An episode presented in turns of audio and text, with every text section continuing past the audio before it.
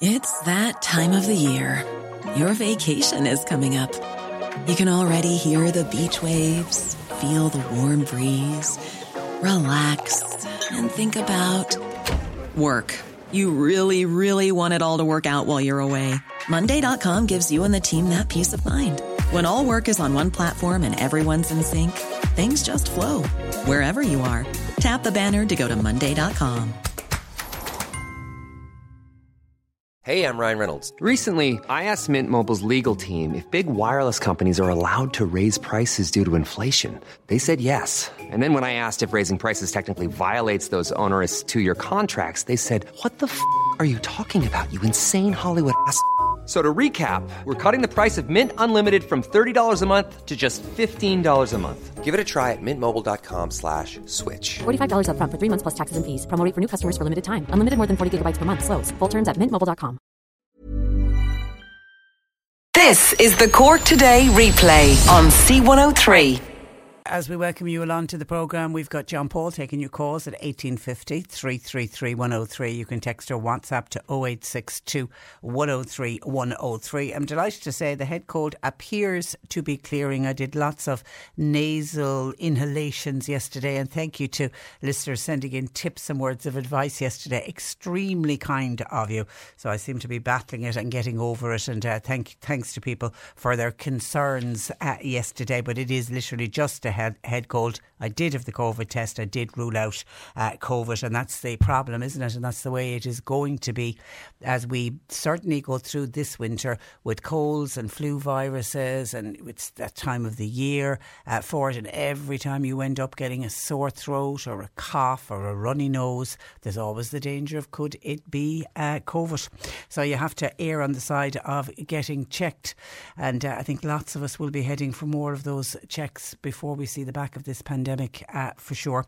Now, can going through the papers this morning, can I just say because it's in all of the papers and indeed there's photographs as well of uh, Elaine Hennessy from Mitchelstown, and just to say to Elaine that we're very much thinking of her and her family uh, today. Obviously, yesterday must have been a very, very tough day for Elaine and the rest of the family because it was her dad, Paddy, and her uncles, Johnny and Willie. It was their inquest, which was held in Mallow yesterday, into their very, very tragic death at the family farm in Corrigorum near Mitchelstown in uh, February of uh, this year. And just, just a tough, tough thing for the family to have to go through and for Elaine because it was Elaine and her mother who found her brother, her dad's body and uh, one of the uncle's bodies, and that wasn't a nice thing for any daughter to find your dad in, in a condition like that. Anyway, I'm not going to get into what was announced at the inquest yesterday because there was a lot of detail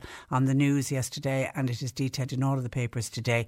But just I just want to comment and mention it because Elaine uh, Hennessy had very kindly joined us on the program. She was doing a piece. It was a very one of those powerful interviews. She was doing a piece about a sleep out that she was having in Mitchelstown for suicide awareness. She's a very, very brave young woman. But just to, uh, and I know there's been so many sad inque- inquests uh, for here in Cork over the last a number of uh, days. But I just, uh, and you know, all of them utterly heartbreaking. But just as we have a connection with Elaine on the programme, just to say we are thinking of her and the her family. 1850 333 103 booster doses. The world and he's well, for some, the world and his mother are looking to get boosters. Others seem to be slow about going for their booster jabs. And then for people who have already received their booster jab, we had a number of people contacting us, some saying they did get a card when they got their vaccination, others saying they didn't, and others wondering when is it going to be updated on their COVID vaccine passport. Well, I've had an email in from Eddie in West Cork to say, Patricia, I got my COVID booster dose in the first week of October. Uh, I indeed did get a card with a print saying, please retain for your records. However, on my mobile app, when I look at my COVID tracker, the part, the, the digital COVID certificate, the booster is not mentioned. It just says status, fully vaccinated, total number of doses, two I feel, says Eddie, that that simply is not good enough. For international travel, at checkpoints in harbours and airports, etc., they won't be happy with a handwritten card on which even my first name is wrongly written. The HSE should organise this now because the COVID certificate is certainly going to be needed for a few years to come. Kind regards. Uh, Eddie in West Cork. Now, we did get on to the HSE late last week, I think, when this issue first came in about would the COVID, the digital COVID certificate be updated. And we've been told by the HSE that no, they're not updating the COVID uh, certificate and uh, they have no plans to update it. Now, whether that's going to change, I don't know because I know, for example, in Israel, where they have their own type of digital COVID certificate, when they introduce boosters for everybody over the age of 12, they have insisted that you can't, your COVID certificate is invalid unless you have your booster jab. Now, don't know if that's going to happen here, and there certainly is no talks of that happening here. But maybe there will come a time if there is a further rollout of the booster that everyone is going to have a, a, have to have the booster in order to have their COVID certificate valid. But for now, it's just your two dose or your one dose in the case of Johnson and Johnson, and that says your status is fully vaccinated. But Eddie, no, for now, no plans to update your digital COVID certificate. And I'm reading in the papers, and this ties in, I think, with the number of calls that we've been receiving to the programme for people in their 60s, the 60 69 age group, many of them desperate to get their booster and wondering how long more they're going to have to wait because we were initially told people would have to wait six months after their second jab in order to get the booster. That seems to be changing though. That seems to be any time from five months you can get your booster jab. And it seems there are thousands of people in their 60s who may now spend Christmas on the sidelines without the protection of the COVID 19 uh, booster. Uh, more than three quarters of the 4,000 and 475,000 people aged 60 to 69, they were the ones that got the AstraZeneca. They are going to, ha- they had to wait longer to get their second jab, many not getting their second jab until June or uh, July. And of course, at the time, back in June and July, they were given out about it because it meant even younger people in their household were getting fully vaccinated ahead of them. And for many of those in their 60s, they had a summer where they curtailed all their activity, waiting to be fully vaccinated. And it looks like it may be the same. They may not be able able to socialise with the same degree of confidence as when they'd have their booster this uh, Christmas.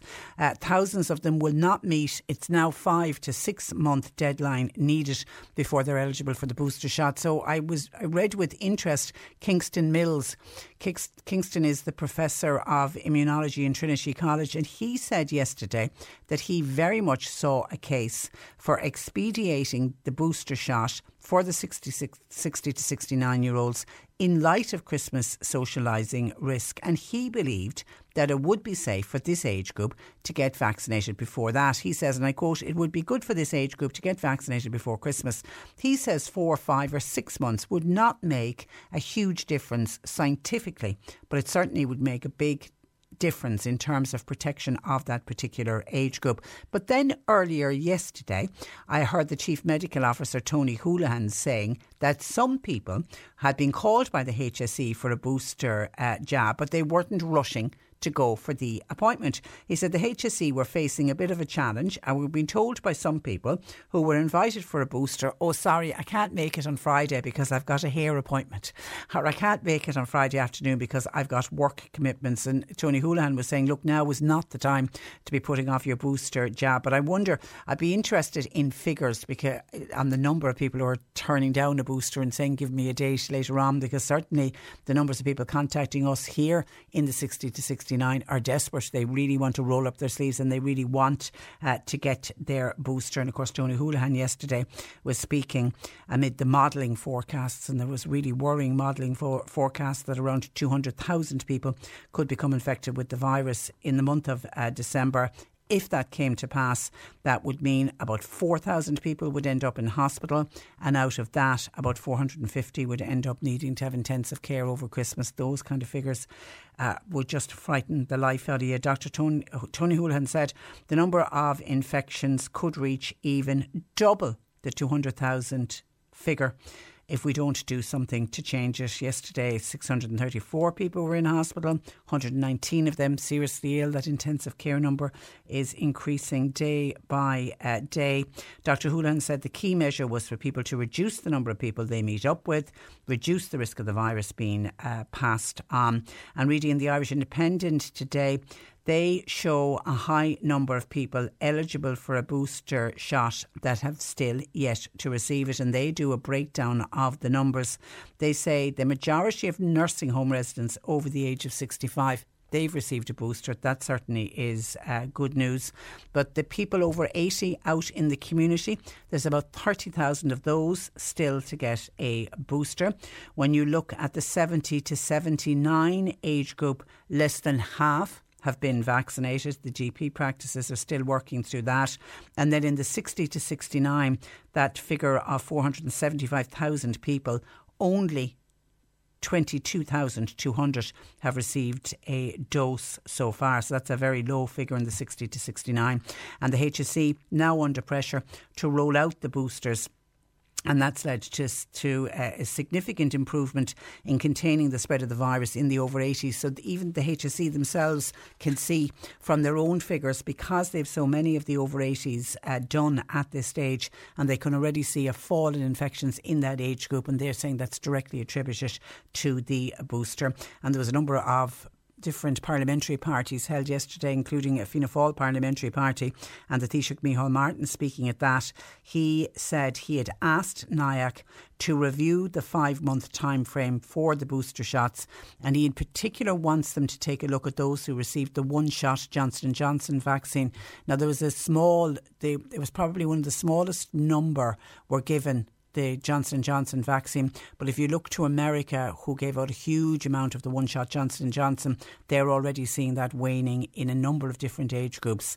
So Micheál Martin is saying tonight you particularly need to look at people who did get the Johnson & Johnson and do they need to get their booster shot, shot and do they need to get it uh, quicker. He was speaking to TDs, Fianna Fáil TDs, and he said people need to reduce their contacts. Uh, our hospital and the intensive care would be at capacity before Christmas and as we've all known, everything has been done to protect our hospital uh, systems because by protecting our hospital systems, we protect all of us. Thank you to Stephen in Clonakilty who took time to contact the programme because he wants to acknowledge an act of kindness that was done to him last uh, Thursday. He wants us to publicly thank Alan Davis of the West Cork Connect bus. Stephen says that Alan brought me down from the 4 pm service last Thursday from Patrick's Quay in the city centre back to Clonakilty. I asked him if he could lower the lift of the bus to make it easier for me to get on and off. He was so kind in helping me get on the bus and helping me to get off the bus again in Clonakilty. I feel acts of kindness like this should be mentioned and called out for what they were. So well done to Alan Davis and the gang at West Cork uh, Connect. And well done to you, Stephen, for taking the time to contact us this morning so we could say well done to Alan. So if anybody is on the West Cork Connect bus today and Alan Davis is on it, give him a round of applause, will you? And tell him we were talking about him on the radio.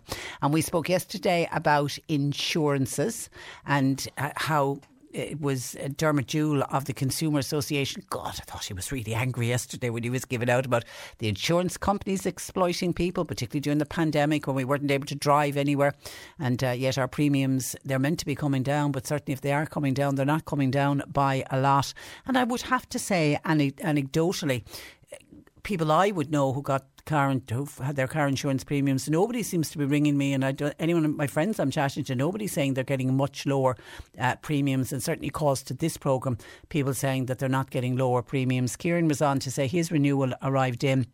And uh, his son said, Give me a look at that. Uh, I'll try and save you money. So his son went online and got it 170 euro cheaper everything cover wise was the same. So Kieran said the message today is very much to shop around. 1850 333 103. Dermot Wilton has been on to us saying we're hearing of bars closing at midnight and that comes in from tonight. Uh, Dermot says what he's seen a lot of students this morning walking towards the city centre on the Glasheen, on the on the Road and College Road, all wearing winter jumpers and Christmas jumpers. So much for the midnight closing. And John Paul tells me It's that special event that happens every year for the colleges where they have always around the end of November. Is it a bit early this year? Where they have like their own Christmas Day. They do a kind of a special Christmas Day uh, because obviously they're all going to be home with their own families, so they won't be together for Christmas Day. So they get out and celebrate as if it is Christmas Day amongst their college friends, and they seem to be doing it today. Hence the reason that you will see young students wearing Christmas jumpers and winter jumpers heading out nice and early to the pubs. God bless their livers.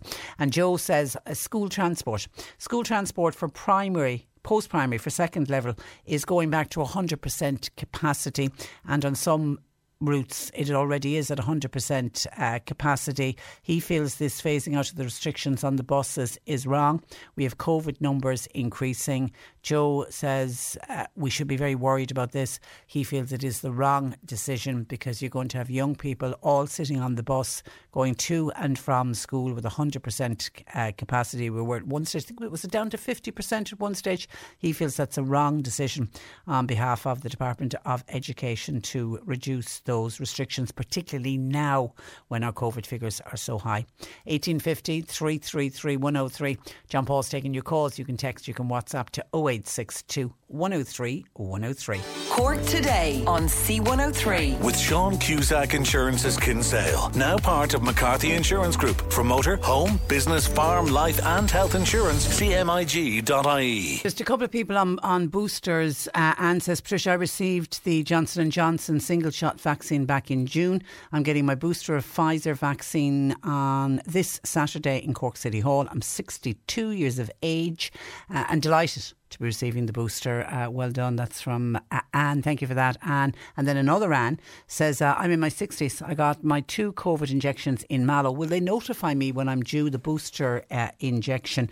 I would have got it Ju- July um, was the May was my sec. I would have got July was May second injection. I take it it was July May and July with the two. Anyway, a bit confused. Absolutely, yeah, you get you will get uh, notified. Even though if you're in your 60s, can I say to people, keep a lookout at local pharmacies. We're having a local pharmacist join us tomorrow. It seems pharmacies now, depending on how many vaccines they get in, but they're now starting to administer vaccines. I think it's only to people in their 60s, so we'll find out more about that tomorrow. But I would check in if you are in your 60s, uh, check in with a local pharmacy to see if they if they have any vaccines and if they are administering them. Because then a worried Mitchelstown listener says, I haven't got my booster yet. I'm 76. I have inquired about it. I'm told I will be contacted. Thanking you. And if you're in your 70s, which this listener is, you will be contacted by your doctor because those in their 70s are getting it from their GP. But you're, all I can tell you, you, you, you won't take much comfort from this, but you're not on your own. People over 70, 70 to 79, 336,000 people to get a booster, only 114,000 so far. So less than half of the 70 to 79s have received their booster jab, but you will get it. You certainly will be contacted by your uh, doctor. 1850 333 103. Now, to move to something completely different, Cork County Council have expressed disappointment at the slower than envisaged rollout of broadband in parts of the county, especially in some areas of North Cork. Local councillor Frank O'Flynn joins me this morning with his concerns. Good morning to you, Frank. Um, good morning, Patricia. Good morning, listeners. And you're welcome. Now, officials at the council say that Kanturk will not be surveyed until 2023 into 2024, but for Fermoy, bless their souls, will have an even longer wait until 2025 into 2026. Were you shocked to hear that? Absolutely amazed. Um, our director, uh, Louis Duffy, gave the report at last Monday's council meeting, and I said it was absolutely crazy. We are talking, Patricia, again about a survey. We all know a quality broadband service uh, in all, in businesses and homes and in families is, is as important today as electricity was in the 30s and 40s. We had no technology then, we had no equipment. We to take um, electricity up and down by roads, up and, and with no JCBs, everything was done physical. But today we have no modern technology. And again, another survey, another survey. It's another survey. I personally believe this is a delaying tactic. And he mentioned 2025, possibly 2026, before the survey even starts. Patricia, you're talking, and listeners, I'd say you're talking about 2030. Do we know? Do we know what is the time lag between a survey of an area and actual delivery of broadband to a given area? That's one thing. I asked the question. I couldn't get the answer to that. They couldn't give the answer. It all depended on the survey, depended on how long it took, and it depended on the results of it. And then they would give a report on it. Patricia, North Cork is as big as Limerick City and County. We in North Cork have waited far too long. As I said at the meeting, we are the forgotten area. North is the two, in 72 and 73, the three towns Fermoy Mitchelstown. Uh, it's the economic future of the whole area. And as I said, this is important. You're talking about businesses, you're talking about farming, you're talking about education. I had a student last year doing an actuarial exam, his third year, and he failed. He couldn't, he had the exam done, he couldn't download it. When he got the Cork, he was told it was late. It's absolutely Ah, crazy. that's shocking. And was I- there any reason given why the North No- Cork no- area would no have to wait so long? All we said was, and I forced him was that uh, Louis Duffy said he'd take it up with the department. He'd also t- um, we also decided we'd write to the minister, Eamon Ryan. We either for my company at the moment, we're doing a, a major development, and they're seriously talking about the future expansion. They're dealing with all of Ireland, Europe, and, and worldwide. They're a growing company, providing good quality jobs. They're within two to two and a half miles of my air is going down either side. When they contact them, the it. Oh, we, we can't do. Your Eircode wasn't on the system. It wasn't on the list. And they can contact no one. Everything's done by email. There's no one on the other side of the, of the phone. Where are we going in this country? It's absolutely impossible. Then we have, the, we have people in the villages, and, and yesterday evening I got a phone call to the shop and listeners. Uh, he, he has signed up for the year 300. That's the year system was all out about two, two and a half years ago. He said they can't do this, they can't do that. They couldn't tell him exactly when he's likely to be connected. He can't, he can't talk to anyone. Then he got through and to someone in India. We want someone who can look look the person in the eye, see exactly what's happening. But I personally feel we cannot wait any longer.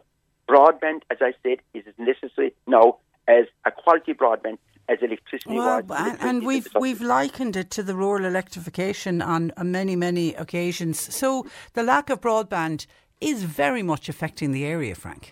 Just listen, I like that company Fermoy. They're seriously thinking of not going ahead with their expansion. Ah. There's numerous companies. That, now, and now we're all talking now. The new norm now. The new norm now is working from home. How can people from work from home when they have no broadband? We're expecting people to stay local and shop local.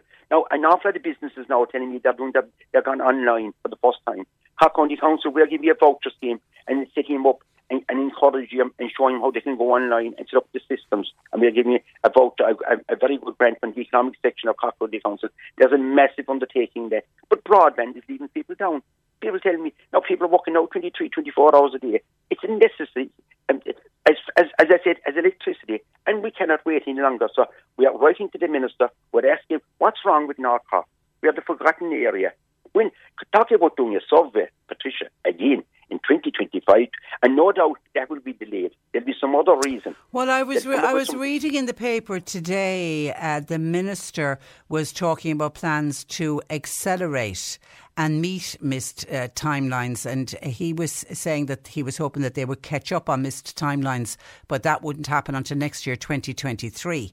But that's for areas that have a promise of 2023. But for I mean, what, what those dates that I gave for Fermoy, they're not even going to be looked at until, until 2025, 2026.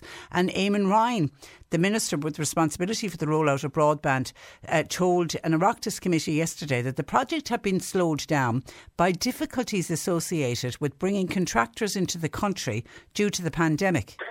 And also, uh, Section 254 planning guidelines, uh, which covered the construction of poles. I mean, God only knows there's, all, I there's, tell you what, there's always a, talk about bureaucracy. What I said at the meeting now, and I say it again today, on behalf of, everyone in North Cork, you talk about the Fermoy, Mitchelstown, Donwell, all the surrounding areas and villages. We need action. We need real action, and we need it now on the rollout of high-speed broadband. And I tell you what, numbers, there's millions and billions and billions of pounds being spent. No one knows exactly. I, I actually called on, on the minister that, to do an urgent report. What is happening with the rollout, especially in Cork County and especially in North Cork?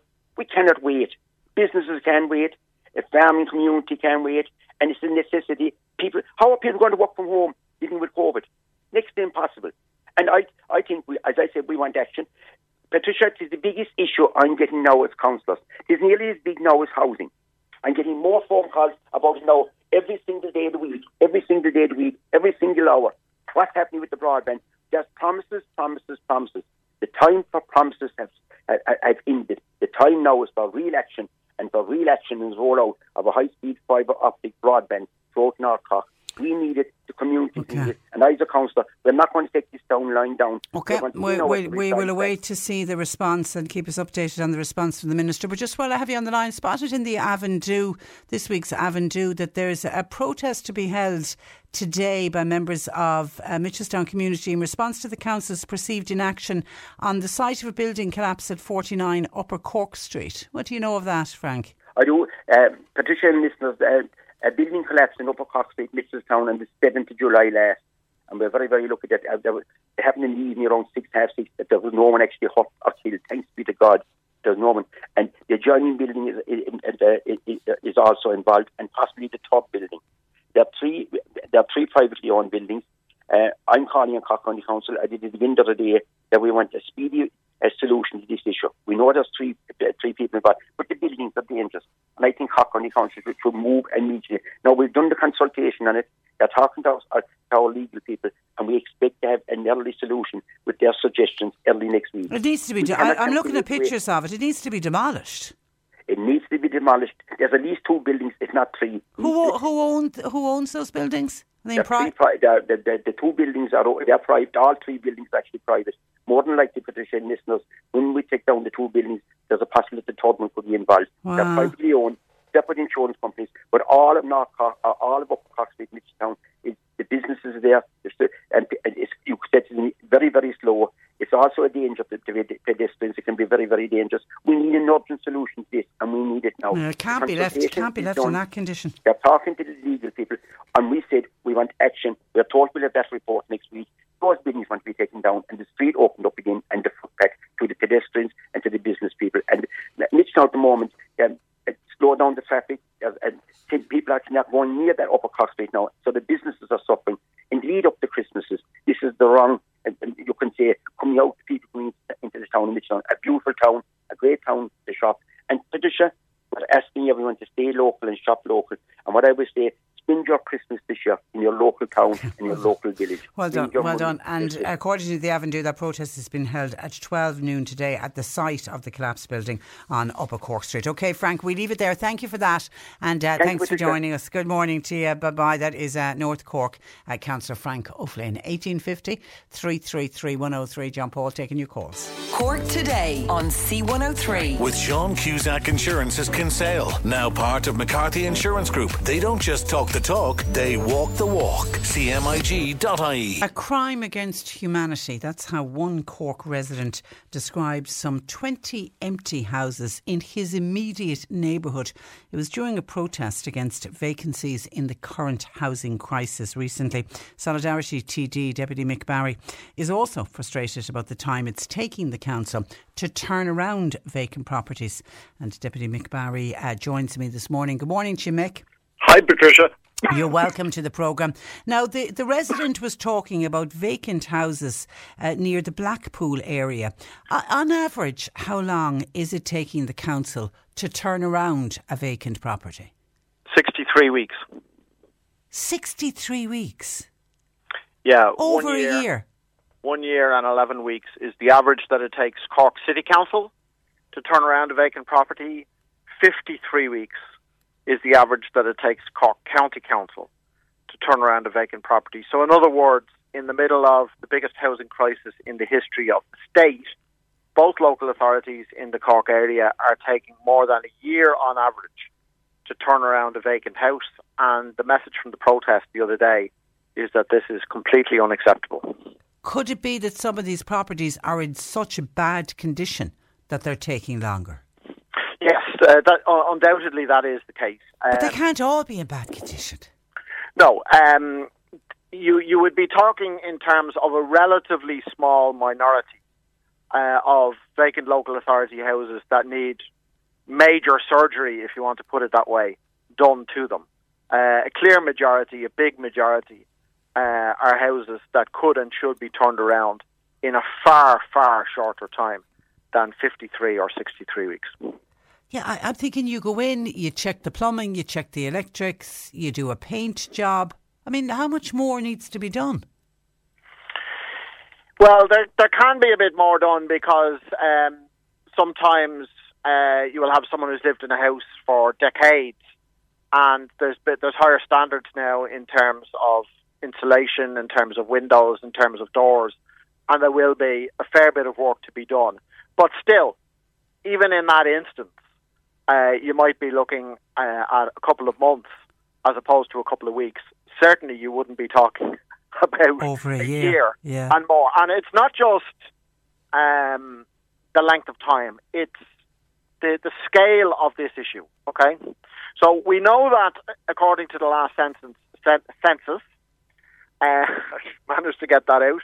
There were 183 vacant properties in the state. The question is, how many of them are owned by the state? How many of them are local authority houses, for example? And the answer is, we don't know. The Department of Housing was questioned on this uh, in the Dáil at the start of the summer. Uh, they had instructed the 31 local authorities to compile a list of how many local authority houses were vacant in their area, Yeah. but th- but they hadn't brought it together to compile to, compi- to compile. Uh, I'm really stumbling over my words this morning. But that, surely that's an easy enough thing for each local authority to do, to go out and do a check on. I, I mean, I imagine that information is available on computer anyway. the the local authorities have done it, but the Department of Housing uh, hasn't contacted them uh, to get the figures and to tot them up. Uh, the Irish Times reported a few weeks ago that at the start of the pandemic, there was 5,000 vacant uh, local authority houses, just under, in the state as a whole. Uh, and we know, thanks to Councillor Fiona Ryan in Cork City Council, that uh, uh, at the end of quarter two this year, Cork City Council had uh, more than 400 uh, vacant houses. So the idea that there would be, you know, um, a big number of vacant houses in the Roche's buildings, Sutton's buildings area where the protest was held the other day, that's by no means uh, an exception. Uh, and and this this is just not acceptable, and it has to be has to be sorted out, and it will take cash, right?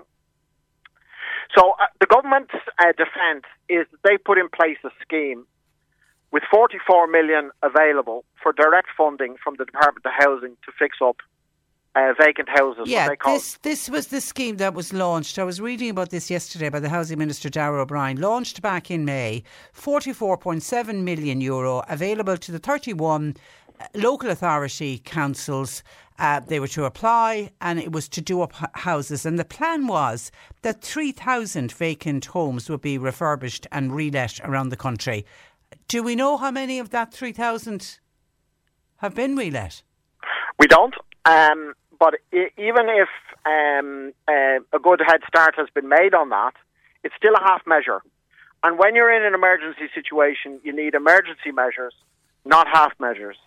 So, in what way is it a half measure? Well, okay.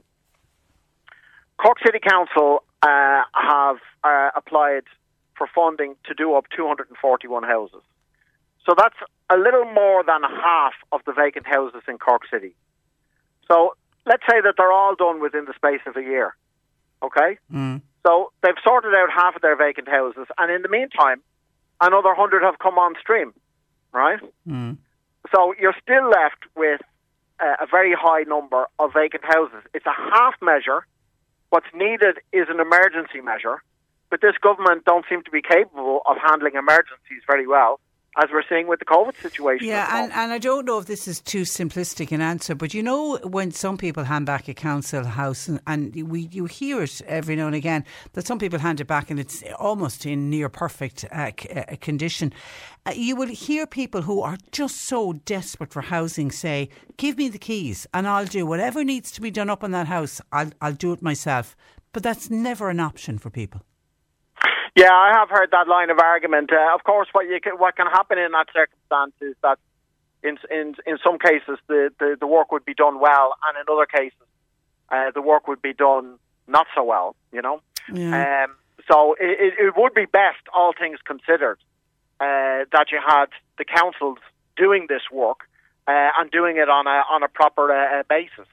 Yeah, Uh, but I'm just thinking with the, with the crisis, you know, we just need to be thinking out, out, outside outside of the box. So is is it so it's it's a funding issue, but is it also a staffing issue? I think it is. I think, uh, the, generally speaking, local authorities, their, their maintenance departments have been run down. Yeah. Uh, not just over the last year or two, but over a period of a decade and more now. Um, and the tendency is to try and privatise the work and give it out to uh, private. Uh, remember, uh, remember back in the day when the all the local authorities would have their own plumbers and carpenters and electricians. That's that's gone, is it?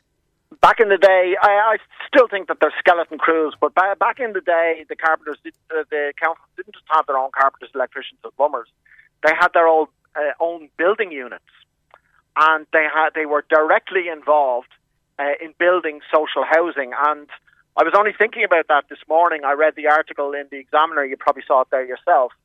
Uh, that there was only one property in all of Cork City and County, uh, which is available at the moment uh, for uh, rental on the basis of the HAP scheme. I saw right? that. I, God, scary. That is scary. That, but that so, the limits on the HAP scheme are, are so far below the rent that the landlords are charging that there's only one property. And the idea that there's only one property available for people in need of social housing on the HAP scheme at a time when there are hundreds and hundreds of houses owned and controlled by Cork City Council and Cork County Council, which are vacant, completely unacceptable. Yeah, because uh, the listener is saying uh, while Mick is talking about Cork uh, City, we also have a problem here in Cork County. A house I know has been idle for over two years. The council got it ready to let out last Christmas. It was advertised. Uh, what's the excuse when there are so many homeless families? You will hear yeah. stories like that, Mick. Absolutely. Um, and one of the things uh, we were just talking about this after the protest on Monday, uh, myself and some of the residents. Um, one of the things that we need to look at is we had a very successful campaign five, six years ago uh, where we organised tens and hundreds of thousands of people on the streets to push the government back on their plans to bring in water charges and to privatise our water supply.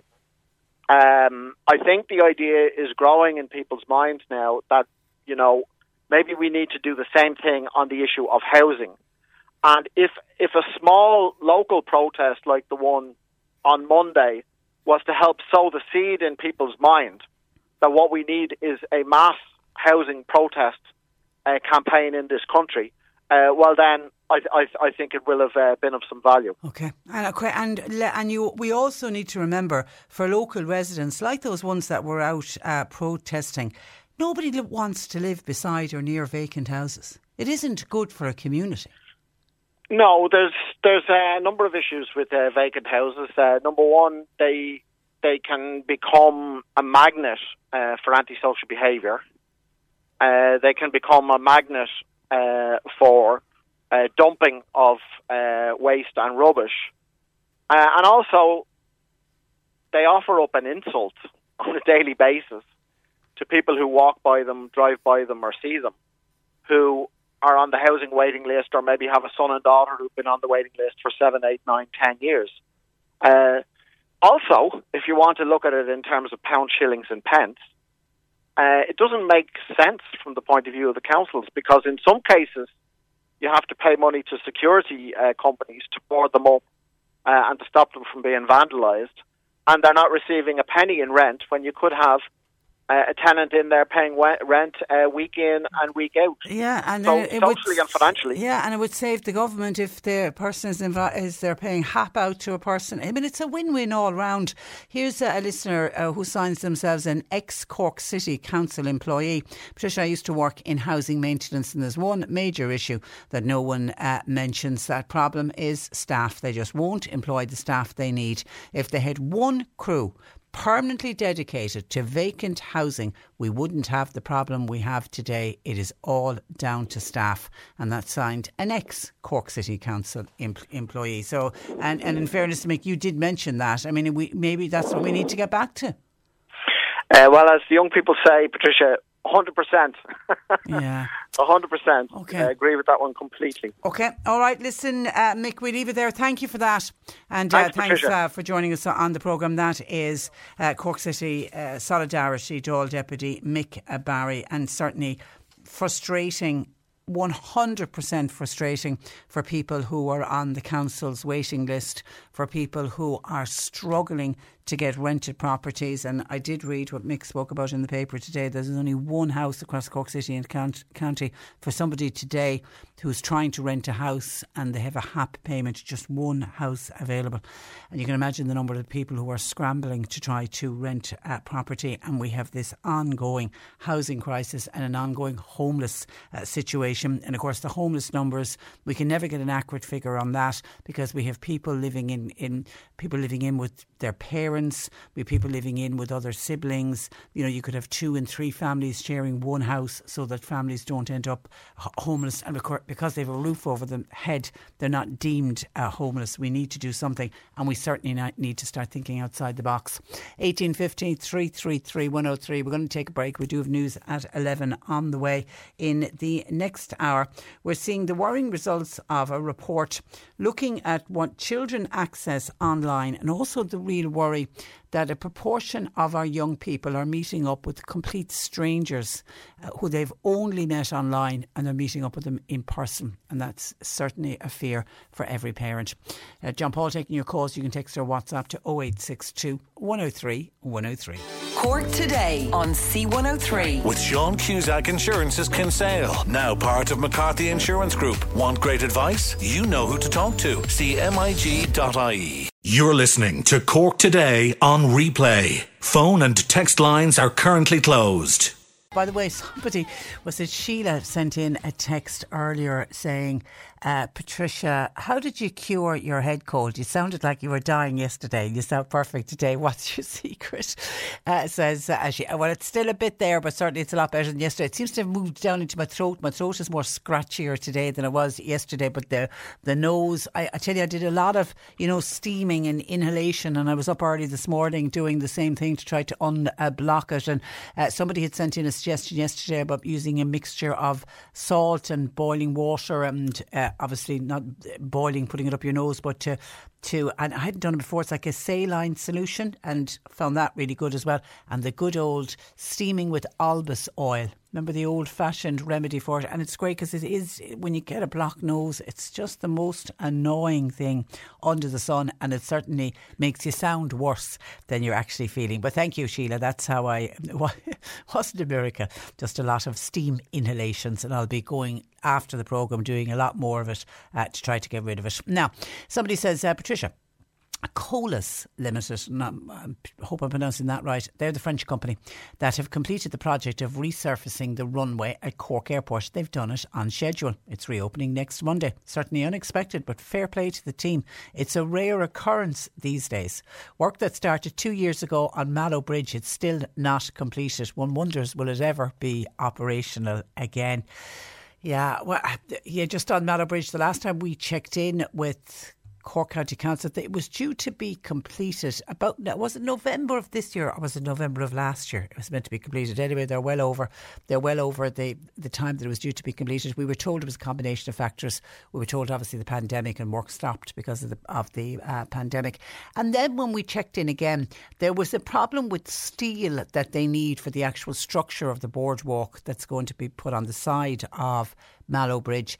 Do you remember the Evergreen? Remember that big ship that got stuck in the Suez Canal? It turned out some of the steel for the Mallow Bridge was actually either on that particular ship or on one of the other ships that was stuck behind that when the Suez Canal grind it to a halt. So yeah, there was a whole host of problems, but I don't have, I don't have, I certainly don't have a date for you on when it's going to reopen. But you are right about saying well done to the contractors who've been working at uh, Cork Airport, and it certainly is great news for everybody here in Cork. I think everybody here in in the south that Cork Airport is due to reopen next Monday morning 7:45 a.m.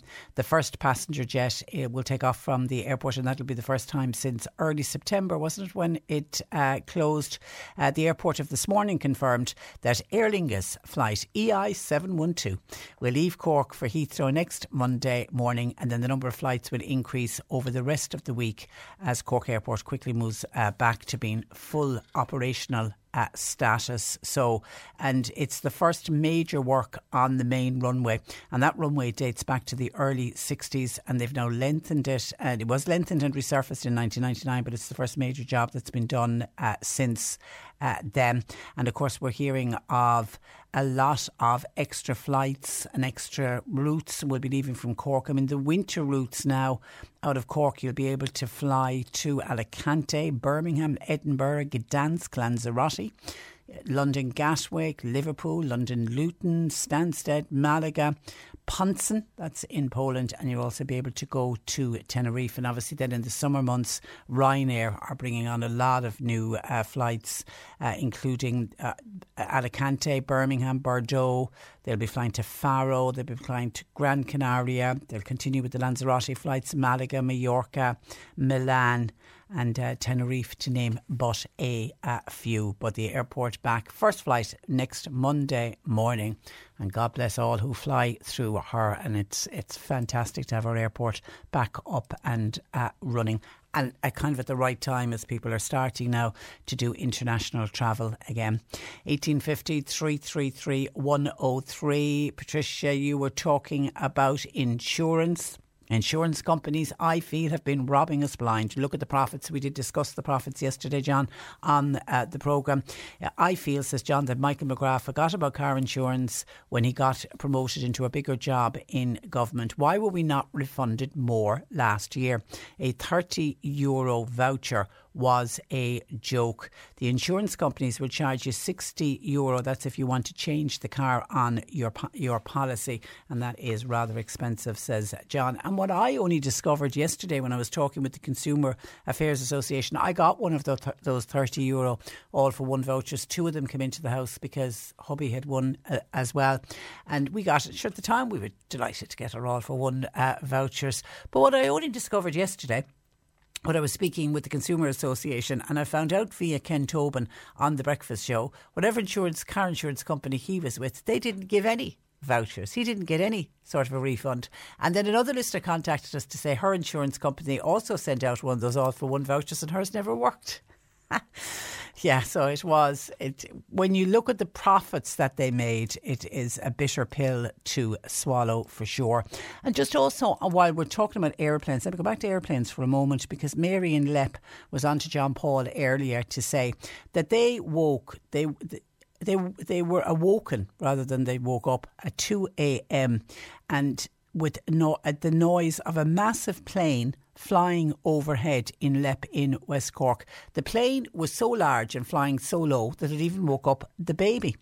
Uh, she says uh, now it was not very low, but it was lower than usual and it was the noise of it. That's how they knew it was lower than usual. She is adamant that it wasn't emergency services. John Paul checked on flight radar to see what plane could possibly have been flying overhead, and the only one registered on the flight radar, radar for that time was a DHL courier flight, so it possibly could have been that. And they're huge, huge, big uh, planes. And I don't know, was there fog or something in the area that it had to go lower than normal? Because those courier flights would be flying all the time, every single night. You would be expecting to hear them if they were all, always flying at the same altitude. For some reason, yesterday it was flying at a lower uh, altitude. Broadband, which we discussed in the last hour, says if Sky can get a picture onto a TV in an area of dense forestry. Why can't broadband be the same? That's in from Pat O'Hara. Thank you for that, Pat. Hi, Patricia. Travelled to the UK and Amsterdam, Amsterdam in the past two weeks for work reasons. I was not asked for the COVID cert en route home in any airport. I walked straight through Dublin Airport. Now, I'm wondering, is that because when we checked in, when the COVID certs first came in and people were saying that I landed, uh, when Cork was open at the time, Shannon Airport, Dublin Airport, and nobody checked. And when we checked in, we, when we went to try to find out about it, we were told because people's COVID certs were checked when they got onto the plane, there was no need to check them when they got off the plane because obviously for many of the airlines were insisting that unless you had a COVID cert, you couldn't get onto the plane. So therefore, when you land, they know everybody on that plane has a COVID cert. So I don't know if that was the the case or not when you got on whatever whatever plane, whatever airport you came through in the UK or in Amsterdam, was your COVID cert checked then? If so, there was no need for it to be doubly checked when you landed in Dublin. And Micah says, Hi Patricia, what a shocking figure any day of the year to hear that 7% of the unvaccinated against COVID in this country are taking up 48% of the hospital spaces and they're taking up 52% of the ICU beds. It's easy to work that one out. We had three, 634 people in hospital with COVID and 120 in an ICU bed. It speaks for itself. Are those unvaccinated people living in the real world? And that's from Michael. 1850 333 103. John Paul's taking your calls. You can text or WhatsApp to 0862 103 103. C103 Jobs. A butcher is required to work two to three days per week. That's in the Macroom area. Your contact is Kieran on 087 2213944. A teleporter driver is wanted for a construction site that's in the north side of Cork City. CVs to jobs at hamiltonfrench.com. Drivers and helpers are wanted for refuge collection in the Mallow area. Contact Brian at 086 382 1530 or you can email brian at countryclean.ie. And a machine operator slash general operative is wanted for Allied Profiles. They're based in Quartertown in Mallow. You can email your CVs to info at alliedprofiles.com. And that's how the job link looks for today. You can check out more details and find more job opportunities by going online now. Just go to c103.ie forward slash jobs for more. And remember, stay tuned to C103 because we are giving you the next big way to win. We've got your Christmas covered. You'll get all the details next Monday morning at 8 8.15 with Ken on breakfast only on C103. Cork today on C103. With Sean Cusack Insurance's Kinsale, now part of McCarthy Insurance Group. For motor, home, business, farm, life, and health insurance, cmig.ie. Close to one in eight children has physically met someone not known in real life but who they only encountered online. It's according to a new report from the National Advisory Council for Online Safety. To discuss this issue further, I'm joined by Professor Brian O'Neill, who was involved in the creation of this report. Good morning to you, Brian. Good morning, Patricia. You, Good to talk to you. Well, great to talk to you as well. Now, this will really frighten parents because I take it the majority of those parents were unaware that their children are meeting up with total strangers. Yes, uh, that is one of the things that is highlighted in the report. That there's often, you know, quite a gap between children's experiences and what they're doing online, and uh, what parents uh, are aware of. Now, in relation to the specific uh, issue uh, of uh, young people going on to meet people that they first met online, we do know, need to know more about the context. and as we point out in the report, to some extent, you know, some of these, you know, can be innocent or perfectly legitimate, but there's always the potential mm. uh, for some uh, something that uh, is uh, not uh, so, and uh, you know that's where there's a there's certainly a call to action for parents to be vigilant. Yeah, I mean I think that's the big danger. It could be a teenager meeting another teenager, for Indeed. example, but you never know who is behind the other screen pretending to be another teenager.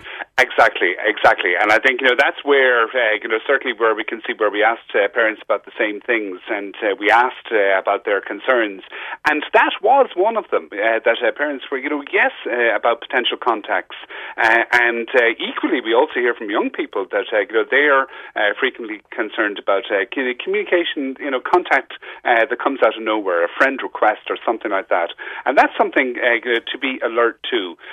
so the fact that we're finding these experiences uh, means that uh, you know, they're becoming increasingly um, uh, prevalent in children's experience. Uh, uh, parents uh, do need to be alert to it and to find out a little bit more, and certainly to have a good conversation with their children about such dangers or potential risks yeah, on, but good, online. Good to know that some children identified the danger in it and realizing that this could be a danger. It, they indeed, and uh, uh, many uh, of the children re- report uh, that they have good communication with their parents, and also that they get online safety education in schools. Uh, schools are an important source of this uh, because it's very much part of young people's day-to-day lives, and teachers are becoming more involved in it, and there are you know good programs for that. but I think what this report is showing is underlining the point that there's always more and uh, the kinds of risks uh, that continue to emerge with changing platforms, uh, changing ways in which young people communicate online, uh, that they need to you know constantly revisit this and uh, ensure that uh, that you know, safety is paramount. Okay, let's talk about social media. There's a minimum age of 13 for most social media sites. For most for most platforms, there is a minimum age uh, requirement, and 13 uh, uh, applies uh, in most contexts. This can, in fact, be an area of some confusion uh, for young people and for parents and adults uh, as well. but for the most part, the most popular platforms will have this minimum age. And as you can see from our report, we find that large numbers below the age of 13 are active on social media, and that is a, a matter of concern. And are the social media sites doing anything about the age verification issue? Well, uh, they say they are, uh, but clearly it's not enough. You know, because uh, the evidence uh, that uh, we can see in the report is that uh, a quarter of nine to ten year olds report being active on social media, and rising to just under half of eleven to twelve year olds. And I think anecdotally we'll find that you know children in the upper classes in primary school, it's very much part of the conversation and whatnot. Yeah. you know, again we had young people, you know, again at this age uh, range um, uh, using Snapchat and TikTok, uh, which are obviously very popular with young people and have a very clear uh, age restriction. Uh, so something's not working there. That is that true. certainly needs to be looked at. And of course, more and more uh, children, even younger ones, now own their own smartphones. There'll also be discussions around Christmas presents and people getting a new smartphone or a tablet. But that's, that's giving them access to the World Wide Web. It is, it is, uh, and uh, you know this is this is a tricky and uh, dilemma, uh, I think, uh, for many parents because, uh, of course, peer pressure uh, plays a role here, and uh, you know if one's pals, you know, have some level of access, other children will want to know why can't they, and the pressure certainly builds, and that's what we found again. You know that you know, you know from nine to twelve years, you know, large numbers are using their own devices, so that you know 40% of 9 to 10 year olds uh, have their own uh, uh, smartphone and uh, uh, use it daily. That is a very That's high number. Uh, so it is something to, to be considered. Um, there's nothing, it, it is, of course, a parental choice, but it does call for some vigilance. And in terms of you know the growing use of different kinds of social media platforms, it may be that you know children, of course, uh, use tablets and gaming ca- uh, consoles from a very early age, and uh, you know they're fully immersed in the digital environment. Uh, but the extent to which uh, they have their own independent and private access, you know, that's a matter uh, to be considered a bit more carefully. Yeah, and that's where the conversation between parents and children, and parents taking responsibility of what their children are accessing on their smartphone. I think so. I think so, and I think you know that's where uh, you know parents uh, you know often you know it is it's a challenge uh, you know because there's a lot of responsibility placed on the individuals uh, you know, to uh, to make these choices, and sometimes they're difficult ones uh, because there's a feeling that there should be more regulation around what children are being exposed to, and that of course you know is very much you know it's in the policy domain at the moment around what restrictions should apply, but you know what we're pointing to here is uh, to try to provide parents with information, uh, and uh, many parents uh, would greatly value more information from schools um, uh, you know, from uh, uh, public agencies, uh, you know, from the, the relevant agencies or indeed the companies themselves about safe use of their resor- sources or, or their platforms. And that's where I think our advice to parents is, you know, make sure you're getting good, trusted source of information from the school um, and, you know, organisations such as webwise.ie, which is part of the, the Irish Safer Internet Centre and can be a very valuable source. Absolutely, absolutely. And then the children that you spoke to, did they admit it? Admit that they see disturbing images or inappropriate videos while they were online? Yes, Yes, and that uh, I, think is you know one of uh, you know the, the the disturbing aspect. You know one of the findings uh, you know, that we should be particularly concerned about uh, because really exposure, particularly at a young age, uh, to content uh, that is uh, you know very specifically not uh, uh, uh, uh, positive uh, for young people's experience. Expo- being exposed to harmful content, you know, ongoing hate messages, um, uh, very disturbing, violent images, and whatnot. Uh-huh.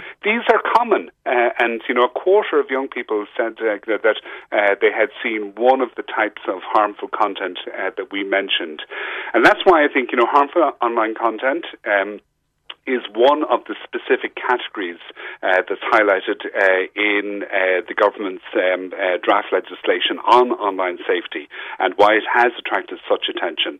Uh, because really, you know, that's a threshold that is just not acceptable and there should be better controls. Did the issue of bullying come up?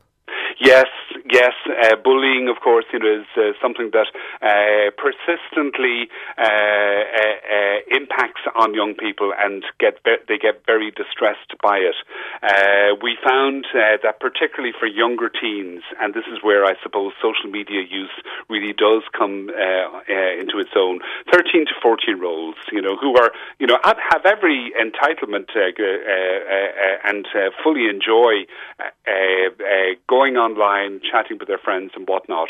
But it's also that age group where there is a lot of persistent bullying, and it can take lots of different forms. Uh, you know, harmful, uh, nasty things being said, uh, either directly to uh, a young person or things said about them, or you know the kind of you know peer behaviour that uh, you know sometimes just isn't pleasant, and it's amplified uh, on a social platform, and that's that's something that you know has very you know challenging uh, implications uh, for children.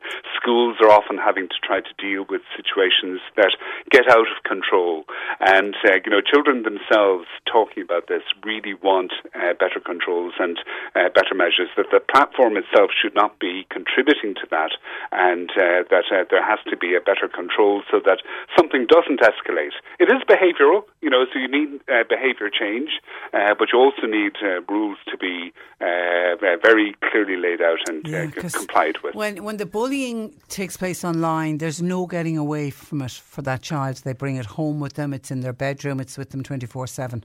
It is, it is, and that's this kind of amplification effect, and you know where uh, you feel like you know, the, unfortunately, uh, uh, uh, bullying is uh, one of those kinds of uh, prevalent experiences out there, and I think everybody is concerned about it.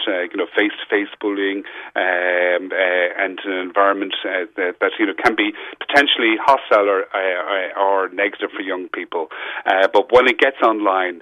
It's the fact that you can be accessed, and there's no escape from it. Yeah. Uh, and I think that's well documented. Uh, that uh, you know, it is uh, it has a serious uh, impact on you know children's development, uh, their their mental health, their well-being, uh, and you know can have very serious consequences. Uh, so it is good to see that there's lots of very positive measures being taken. And uh, you know when we talk about uh, children's uh, online safety experience, it is one of the topics that comes to for, uh, to the fore, and rightly so. Uh, because it's the one thing uh, that uh, would make children feel happier and uh, uh, more positive uh, about their online experience. And Yeah, nobody wants, uh, you know, the country. And I think because of the pandemic and lockdowns and all of that, all of our online usage increased, uh, especially and including uh, for for ch- for children. So you know we need to do everything we can to keep them safe. How Indeed. close are we to legislation that legislation governing online safety? Well, uh, the minister spoke at the launch of uh, of the report, and the minister indeed uh, chairs our uh, the National Advisory Council for Online Safety. Uh, so she's uh, it has finished its pre-legislative scrutiny, and um, we understand that she hopes to bring it to the uh, even before Christmas. It is imminent, and a lot of work has gone into the online safety bill. So I think you know, we can see that you know there is you know quite concerted action being taken at this, at this stage, and we should see it soon. Okay, all right, great report. Uh, well done to all involved, uh, Brian, and thank you uh, for taking time out to uh, talk to us on the programme today. Thanks very much, Hi. Patricia. Good to talk to Good you. Good morning to you. Bye bye. That is uh, Professor Brian O'Neill, who was part of uh, the author of that report from the National Advisory Council for Online uh, Safety, just showing how many children are accessing online, and particularly younger children. Like one one of our listeners saying, "Isn't it terrible to think that eleven year olds are on Facebook?" And Facebook, as indeed the majority of the other social media accounts say, you must be at least thirteen. But it's very easy to put in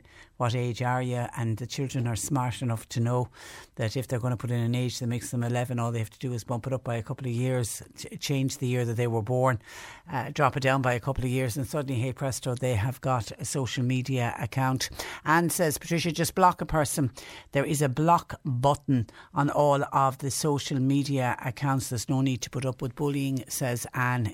You're, you're, how right you are, but that's easier said than done. But when you are a child who is faced with that kind of bullying uh, when it's in a WhatsApp group or it's other children in your class. It's very hard to just block everybody because you want to be part of the gang. You want to be one of the cool kids uh, almost. It's it's very, very difficult. 1850 333 Does anybody know? I know we've heard there's an announcement about Garth Brooks concerts uh, for Croke Park. Much excitement amongst Garth Brooks fans. Somebody wants to know, does anybody know how much are the tickets for Garth Brooks in Dublin? Dublin next year. I saw the announcement that the uh, have announced concerts in Croke Park for the 9th and 10th of September next year. Tickets are going on sale on Thursday. Aiken Promotion says the Croke Park shows will be the only European dates that the country star will play in next year. Tickets go on sale Thursday, the 25th of November, so this day week at 8 o'clock from the usual outlets and it's on and, and of course reminding us of what happened in 2014 we don't need to be reminded of that.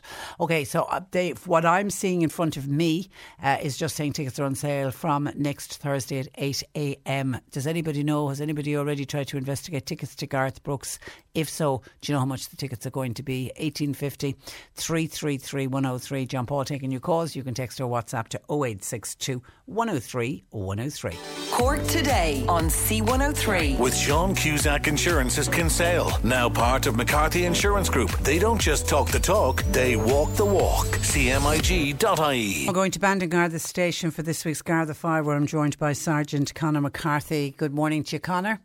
Good morning, Patricia. And, uh, I'm very well, thank you, and you're welcome to the programme. You want to start with Gardaí in Kinsale investigating a number of burglaries. Yes, Patricia. Um, just in the recent past, the 15th, 9th to the 15th, and into the 16th, there was a number of burglaries in the um, in the Kinsale area, and there was some items taken, including cash. Um, and I suppose the Gardaí are seeking information in relation to anything people may have observed which was out of the ordinary or may believe to be suspicious, and they can contact Kinsale Gardaí on 021 477 2302. Yeah, and of course, trying to tell people not to have cash around the house. Sometimes you have to have cash, but it's to try not to have. That's right, Patricia. Uh, this time of year, especially, um, burglaries in wintertime increase by almost 25%. So I suppose it's very important people take the, the uh, measures necessary. Um, I suppose there's a few top tips there in relation to secure all doors and windows, uh, light up your home, uh, use timer switches when out uh, store keys safely and uh, away from windows and letterboxes, just to keep temptation away from uh, possible burglars. And and I suppose also it's always the benefit is when we're investigating these if they record details of the valuables and uh, and uh, so that we have uh, numbers or IDs anyway of identifying objects that may have been stolen. And, and we all we all have cameras now on our phones. So it's it's easy just to snap a quick photograph, isn't it, of any like a valuable piece of jewellery, for example. Uh, absolutely, um, and put a biro beside it for scale or, or a ruler. And, yeah. Uh, you would always have a record of it, and I suppose emailing the pictures to yourself will actually one, retain yeah. it yeah. as well. So. Uh, simple steps that may prevent um, prevent burglaries occurring, uh, and as always, just if you if you are um, if you are heading out to have lights on and, and at night time, as I say, because of the, the stark increase in numbers that, of burglaries that occur at that time, it's, it's important neighbours are vigilant as well. And I know it sounds like an obvious one, but if you've gone to the bother of installing an alarm, make sure that it's on. That's right. I suppose we all have busy lives and people are rushing from A to B to C. So it's important that we just think of the, the simple steps uh, before we leave our house. And there is always valuable items there, so it's important we take the time to ensure they're secure. And then I know only last week we were talking with Sergeant John Kelly about it, the bogus tradespeople who are doing the rounds, and they have a tendency, unfortunately, to target older, more vulnerable people. For uh, for all of us to keep an eye an eye out for unusual activity, unusual cars in the area. That's it, uh, Patricia. It's just simple things, something that you might believe to be innocuous enough, maybe, uh, but it might be something that's uh, out of the ordinary that you haven't seen before, a car or a person or anything don't hesitate to give us a shout in the in the Gardaí station. There, we're more than happy to call and, and check things out. And look, if if it is all above board, well and good. But is unfortunate to be thinking afterwards, what if I had, or you know, so mm. it's important to just take the initiative and contact us if you feel any concern. Okay, and before we continue with more crime prevention advice, you want to put a shout out in case anybody spotted something damaged to a car in Leap. That's right. Um, Gardaí and Clonakilty are investigating uh, damage caused to a car on the 14th of November. Again, uh, Gardaí are just um, hoping people, passers-by, might have may have observed, observed something or seen someone uh, acting suspiciously in the area. And if they have any information, they'd be greatly received at a Clonakilty Garda station on 023 88 215 Okay. And we are coming up to Black Friday when there'll be a huge amount of online shopping done. I know you want to give us uh, some advice about online shopping, but before we get to that, fraud, f- online fraud, still very pre- pre- prevalent. Yeah, online online fraud is um, very prevalent at the moment, whether it be by phone or, or on an online computer. Um, it's very much people have to be aware that um, there is people out there that will take advantage and especially at this time of year as people prepare for Christmas and, and purchasing goods, um, it's important that they take the time to make sure that the, the site that they're using is secure, do a bit of research into it, um, ensure that the brands and shops are familiar to them, and to just check uh, to ensure the website is genuine. Okay, and fraudsmart.ie is a good point of contact.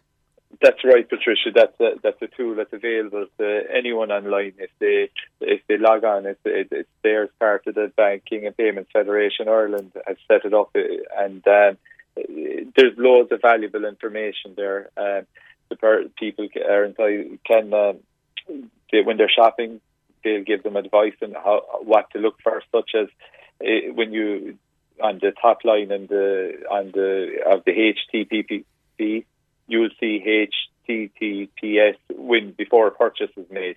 And I suppose a very important one would be do not use unsecured public Wi-Fi networks or hotspots to make a card purchase or access your online bank account. Use a 3G or 4G internet connection instead. Um, and another one would be looking for a padlock. Click on the security icon, the padlock or unbroken key symbol to ensure that the retailer has an encryption certificate. This the link should describe the type of security and encryption being used. Um, these are some of the measures that may be uh, of assistance to, to people buying items online. Yeah, and just be careful when you're giving card uh, details. Of course, the best advice of all is to shop local, but we appreciate that some people will, of course, and you can't get everything locally, and the people need to go online, but you just need to really, really protect protect yourself. And then with shopping online, there's the whole delivery side of it. Make arrangements for the collection of deliveries.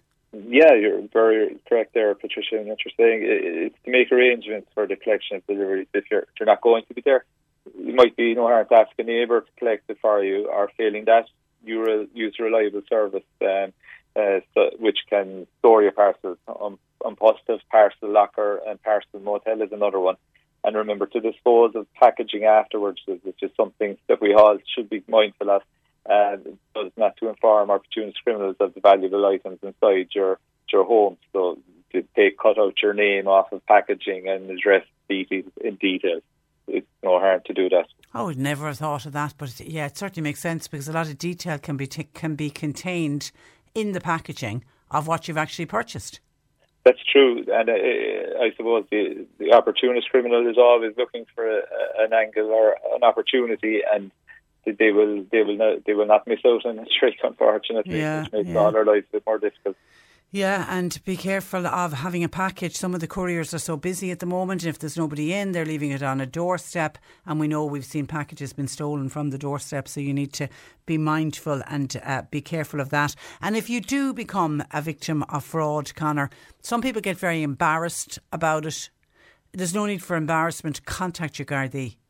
No, absolutely. It's very important that we we have um, the information comes into us about the type of crimes that are occurring, and no matter how you feel, we're here to help and assist. We, we may be able to track it down. There may have been other occurrences in the area, and that may may we may have solved some crimes already, and that information could feed into our investigation, which would help us catch the culprit, or we may already have return, obtained the, the um, goods that were taken and would have looking for an owner. So it's important that people do report it, and uh, so that we have an accurate record of what is occurring in our area.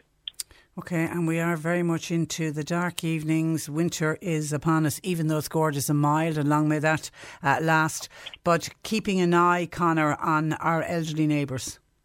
Absolutely. Um, in in this trying time, I suppose the elderly are, are even more isolated they would have been ordinarily.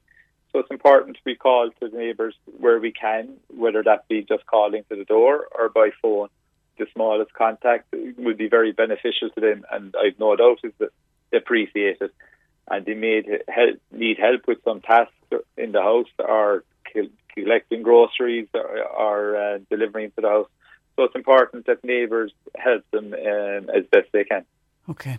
All right, listen, we leave it there. Thank you for that, uh, Connor. Stay safe and thanks for joining us. Thanks very much, Patricia. Good morning to you. Bye bye. That is Sergeant Connor McCarthy, who is from Bandon uh, Garda Station. And somebody has just, Michael, thank you for this. It's just this is uh, sent me in. This is a breaking news story to do with the European courts uh, rejecting a challenge to the word Almighty God that we have in our presidential oath. Uh, and I was unaware of this. It seems a group of Irish politicians had gone to the European Court of Human Rights. Now, they failed, by the way, in their attempt to challenge the wording of the presidential oath in Ireland. In the presidential oath, it currently requires the person who gets elected as president of this of this country to swear to Almighty God. The Constitution states that the President and the members of the Council of State, when entering office, must make a declaration in the presence of Almighty God. That's the actual wording. And they promise then to fulfil their duties and to maintain the Constitution.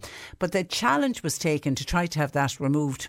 And the challenge was taken by TDs Roisin Shortall and John Brady, Senator David Norris, former CEO of Barnardos Fergus Finlay, and Trinity College Dublin Chancellor David McConnell. The applicants claimed the declarations required by Articles 12.8 and 31.4 of the Irish Constitution excludes conscientious non Christians, non believers, and those who do not wish to violate their consciences, both from the office of president and from members of the Council of uh, State. So they went to the European Court of uh, Human Rights.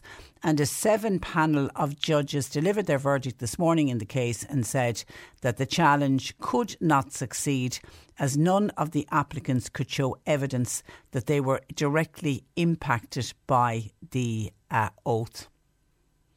Well, in a statement following the verdict, Roisin Shortall said that the state's defence of mandatory religious oaths in the Constitution is both surprising and deeply disappointing. The Social Democrats leader said she will now bring forward a bill to the Oireachtas to propose a referendum to remove the provision. In a modern republic, she says, it is an that we shouldn't be having the election of the highest political officers in the land. The president is required to swear an, oath to Almighty God.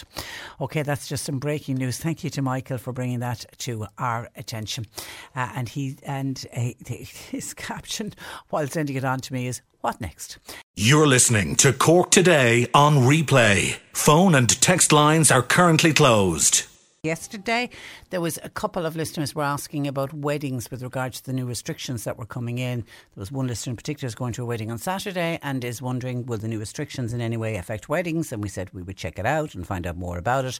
Well, I can tell you that the Department of Tourism have now confirmed that hotel bars will have to shut at midnight as and from tonight, along with all of the other licensed premises. They'll have a Uh, close off at midnight, and it includes the residence bar, which I think a number of people were thinking. If you're staying in a hotel and you're going to a wedding, if the bar closes at the wedding, sure everyone can go to the residence bar. No, no, no, that is not going to happen. All of the residence bars in all of the hotels all over the country must now close at midnight from tonight, and that will be every night until those restrictions are uh, removed. With all customers off the premises by that time, so obviously residents back up to their rooms, and it includes weddings, uh, even if you're resident resident of the hotel or not. Okay, so that's definite clarification on that one all hotel bars, including the residence lounges and bars, will have to close from midnight, the same as all licensed premises. And to the listener who was obviously a Garth Brooks fan, and was asking could we find out how much the Garth Brooks tickets which are going on sale this day week next uh, Thursday. We got on to Aiken promotion and they got back to us very quickly. Thank you to everybody at Aiken for this. Uh, the seated tickets will be 81 euro and the standing tickets at Croke Park will be 65 euro and 45 euro. And by the way, just to let you know, those prices of 81 euro for the seated and 65 euro 45 for the standing are the exact same price that the tickets would have been in 2014. Isn't that? I don't know if that's deliberately been done or not, but that's uh, terrific uh, to hear. And the seated tickets at 81 euro, no matter where you're seating now, obviously excluding VIP packages, but wherever you're sitting in Croke Park, they're having one one seated price of 81 euro. So 81 euro for the seated, 65 euro 45 for the standing. They go on sale next Thursday uh, with the concerts not on until next year. But I imagining I, am imagining that they will become part of a lot of people's Christmas presents this year. We were talking about all for one vouchers, which again are popular. People like to give vouchers instead, particularly for the person who's got everything and you can't think of something to give. A voucher is always a nice prize. And we were talking about the all for one vouchers with regard to the insurance companies some of the car insurance companies last year, kind of by way of a rebate, sent out all for one vouchers, and I certainly got one of them. There were 30 euro all for one voucher. Well, John was on to us saying, Patricia, I got one of those vouchers as well. Uh, but haven't spent it because I've no idea who takes them. Now, listen, if I was to start going through the amount of places that take all for one vouchers, what I would suggest you do is, John, if you have access to the internet, hopefully you have good broadband, if you Google all for one vouchers and go on to the retail where you can spend there is just endless lists. It runs into hundreds. Certainly, where I spent mine, because as soon as I got it, I just wanted to get rid of it. And I spent mine in doing a super, doing a, a food shop on that weekend inside in, it was Tesco. Tesco would take them. Don't know, I'm not saying that all supermarkets take them, but certainly Tesco take the all for one voucher. So you could check in with the local supermarket as well. But there's a huge array of places that take the all for one vouchers. And Michael is in North Cork and says, Patricia, enjoy your programme. Thank you for that.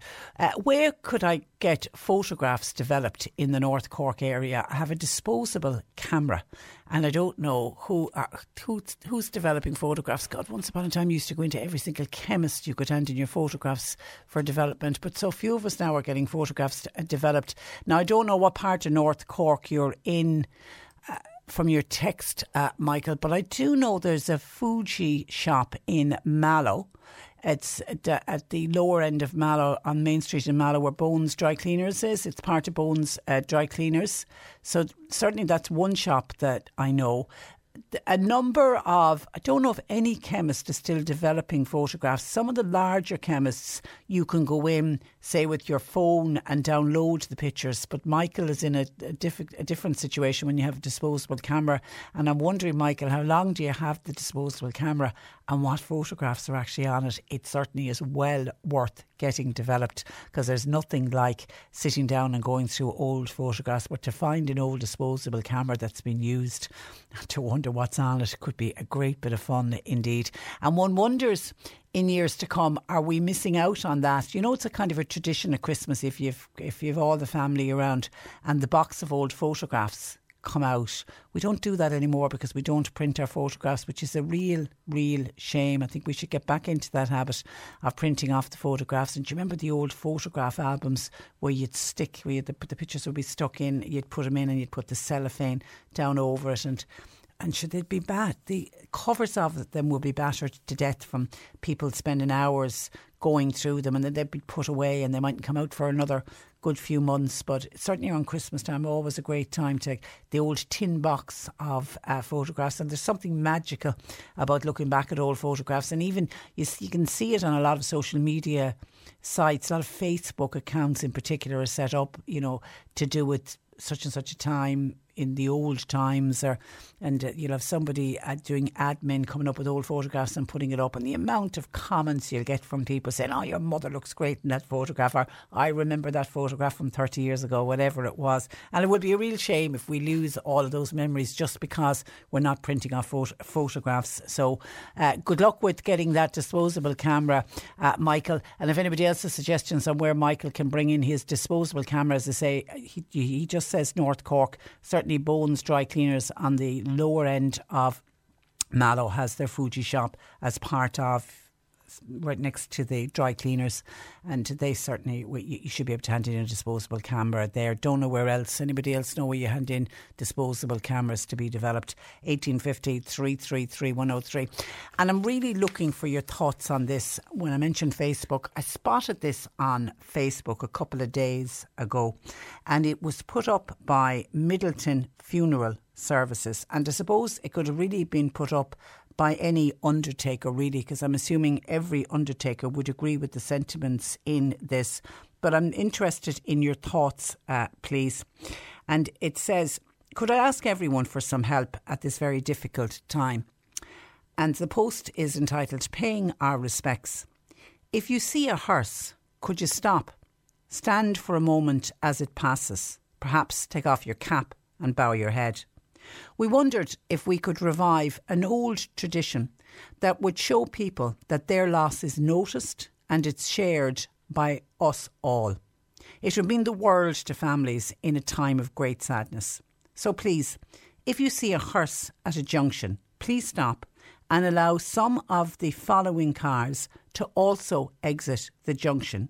In most cases, the cars that are following directly behind the hearse contain the family of the loved one who has been buried. It only makes your journey slightly longer, but it will mean the world to families in such a difficult time. Thanking you. And it was signed by Midleton's Funeral Services, and it says, Our family caring for your family. And that post really resonated with me when I read it at the weekend because it brought me back to certainly when I was a child growing up, it was something that was instilled in all of us by our mother. If you were walking, we used to go uptown in Clonmel, for others they used to go downtown. But when you were walking uptown and if you saw a hearse, you would stop just before it came to pass you. And exactly as I said in that post, you'd bow your head and you would see, I don't know how many men are still wearing hats uh, today or a little flat cap, but the men would take off would take off their hat, but you would just bow your head and probably bless yourself as the hearse went by. And you'd stand there for the couple of seconds it takes while the main cars with the chief mourners would, you know, have your head bowed and would go past. And it does give a little bit of comfort to the people inside in the cars just to show that people are being respectful. And I certainly remember an era, and I don't know if this still happens or not, if a hearse was going down through a main main street. Shops, I won't say would dim their lights because I don't know if any of them would have been on dimmer switches at the time, but would switch off their lights as a mark of respect to the family. And again, for the shops, it would only take they'd only be off for a couple of seconds, maybe 15, 20 seconds as the hearse and the cars passed. I don't know if that's a tradition that's that's gone. But, you know, with smaller funerals that we're having now, it is a nice way for, it is an, an old tradition, but it's an old tradition that certainly we could all do with, with reviving and certainly at a junction. I know when I drive home, now I haven't passed a funeral in quite some time, but when I leave the radio station and when I'm heading back in, to town to go home. There's a funeral, there's a, a, cemetery that I have to pass, and countless times I would have over the years, I would see a funeral, a hearse coming in the distance, and I would always put on my indicator, pull in, you know, put on my hazards and just wait for the hearse and the couple of cars to pass. Now, I've nearly been blown off the road for doing it over the years, but it's something I, I continue to do. But I think Midleton Funeral Services are right to post that up on their Facebook page because it's particularly difficult at the moment with everything that's going on for families. And if it's just if you're at a junction, just to hold back and let the other cars uh, out. You know, as it says, it'll, it'll, as the post said, it'll only make your journey a little bit longer, but to the families, it will really mean a lot. So well done to everybody involved in Midleton Funeral Services. As I say, I spotted that on Facebook, and I am sure that every other undertaker, the length and breadth of the country, will agree with it. It's an old tradition, but maybe it's an old tradition that we need to revive. Sometimes the old traditions were really the best traditions. Some of them them are best left in the past, but there's some of them we really could do with reviving. 1850 333 103. Your thoughts welcomed. You can text or WhatsApp to 0862 103 or 103. The C103 Cork Diary. With Cork County Council delivering roads and housing, community and business supports all across the county. See corkcoco.ie. Mitchelstown Credit Union, they're hosting the launch of Terror from the Theatre. It's by Frank Keating and it's happening tomorrow Friday at 7 pm. While bingo is on this Friday night in Mallow GAA complex, they've got an 8:15 start. COVID certs are required for entry. There's also a drive-in bingo going on in the Creamery Yard in Kildorrery tomorrow night, and that's at 8 o'clock. And please remember that Knocknagree Penny Dinners collection is being held this coming Saturday between 10am and 12pm. It'll be in the community centre in Knocknagree. They are looking for cash perishable food items, but they're also looking for home baking, new toys, if you'd like to donate new toys for children this Christmas, and they would love to see home baked Christmas cakes as well. You're please asked to support. An adult social dancing in Fremont Hall will take place this coming Sunday, the 21st of November. Now, dancing will be in the afternoon between 3 and 6 to duo checkers. The event will co- cover all of the current COVID restrictions and vaccination certs are required for entry. No children are permitted. Now, light refreshments will be provided and the cost of entry is 10 euro with proceeds going to the upkeep of Fremont Hall. Cork Today on C103 with Sean Cusack Insurance's Kinsale, now part of McCarthy Insurance Group for motor, home, business, farm, life and health insurance. CMIG.ie. This is the Cork Today replay on C103. And somebody was asking about the booster dose for COVID 19 and do you need to get a booster dose if you've had COVID 19? Uh, and I've just checked if you've had COVID 19 since you were vaccinated, and God knows many people have, you should get your booster dose six months after your positive test result, not six months after your vaccination. So you work out when you got COVID 19 and it's six months after your positive test result that you would be due a booster. 18 1850 333 103. John Paul taking your calls. Now, at the half time in last weekend's Rugby International between Ireland and New Zealand, a special tribute song to Munster and Irish legend Anthony Foley was launched. The song Alone You Stand was written and performed by Hermitage Green singer Barry Murphy. And proceeds from the sale of the song are being donated to the Orla's. It's that time of the year your vacation is coming up. You can already hear the beach waves, feel the warm breeze, relax, and think about work. You really, really want it all to work out while you're away. Monday.com gives you and the team that peace of mind. When all work is on one platform and everyone's in sync, things just flow wherever you are. Tap the banner to go to Monday.com. Hi, I'm Daniel, founder of Pretty Litter. Cats and cat owners deserve better than any old fashioned litter. That's why I teamed up with scientists and veterinarians to create Pretty Litter. Its innovative crystal formula has superior odor control and weighs up to 80% less than clay litter. Pretty Litter even monitors health by changing colors to help detect early signs of potential illness. It's the world's smartest kitty litter. Go to prettylitter.com and use code ACAST for 20% off your first order and a free cat toy. Terms and conditions apply. See site for details. There's never been a faster or easier way to start your weight loss journey than with PlushCare. PlushCare accepts most insurance plans and gives you online access to board-certified physicians who can prescribe FDA-approved weight loss medications like Wegovy and Zepbound for those who qualify Take charge of your health and speak with a board certified physician about a weight loss plan that's right for you. Get started today at plushcare.com slash weight loss. That's plushcare.com slash weight loss. Plushcare.com slash weight loss. Wild Ways, which is a charity that was set up by Anthony's sister Orla Foley, who I'm delighted to say joins me today. Good afternoon to you, Orla. Good morning. Good afternoon, Patricia. How Yeah, are you? I'm Thanks ver- for having me. Well, listen, you are you're very you're so so welcome. And come here, what a gorgeous song. Do you think Anthony would approve?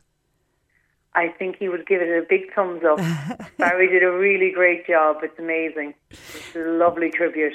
And there, um, there's a lovely story as to how this song came about. It was a little bit of nagging, I suppose, on your behalf. a little bit of nagging. Um, poor Anthony wasn't even cold when I was asking Barry when he called to the house after we heard the very tragic news of Anthony's passing. Said, Barry, you're going to have to write a song for him now, aren't you?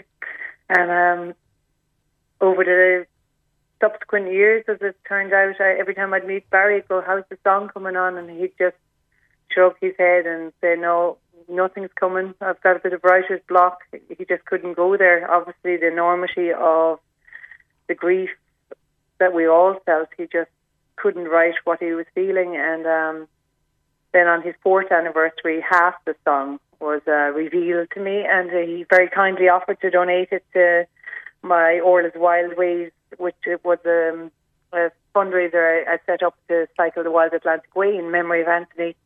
I suppose I'd actually stopped nagging as well, so the song came, and um, it, and I loved the first half of it, and then Barry being the artist and incredibly gifted that he is, and also incredibly brave, even went more raw and more vulnerable with the rest of the song, and it just blew me away. It blew me away so much, Patricia. When I first heard it, I listened to it five times in a row. I was beautiful. just, yeah. Yeah, well, I have to say when when, when I heard it uh, first, that that was my instant reaction was to replay it. I just thought I've got to hear this again. It's just, it really is.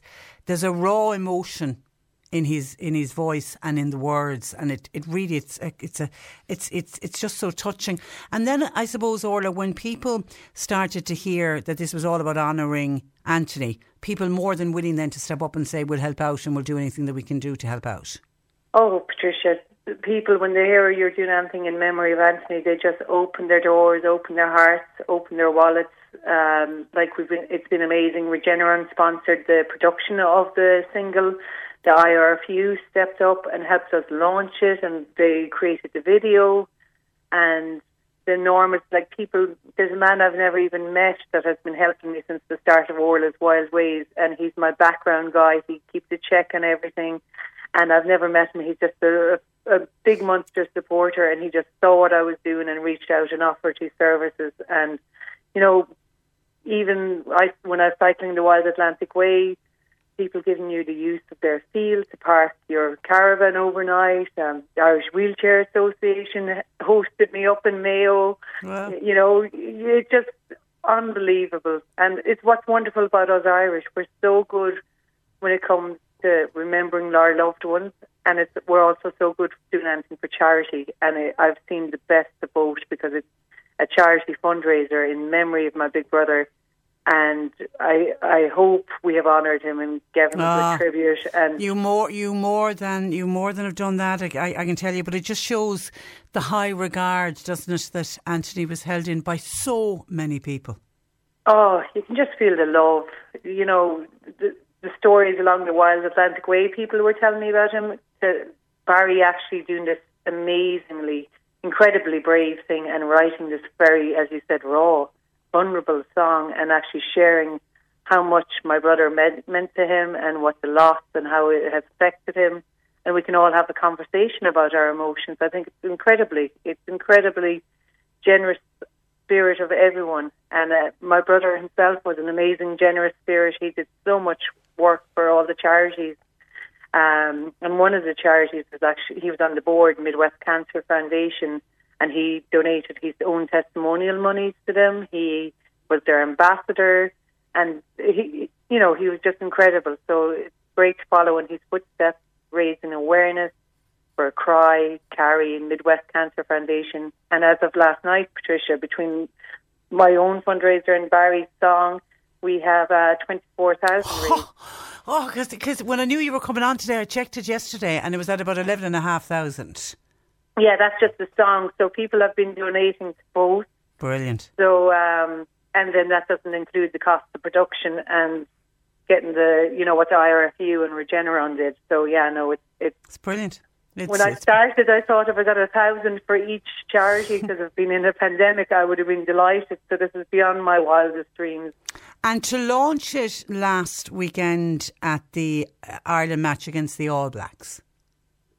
Oh, that was like the dream of dreams, Patricia. Like it, from the all my life, like my dad played in the '78 team that beat the All Blacks. Um, an Irish team didn't actually beat the All Blacks from 1978 until a few weeks after Anthony died with that incredible tribute mm. Haka 8 um, in Soldier Field.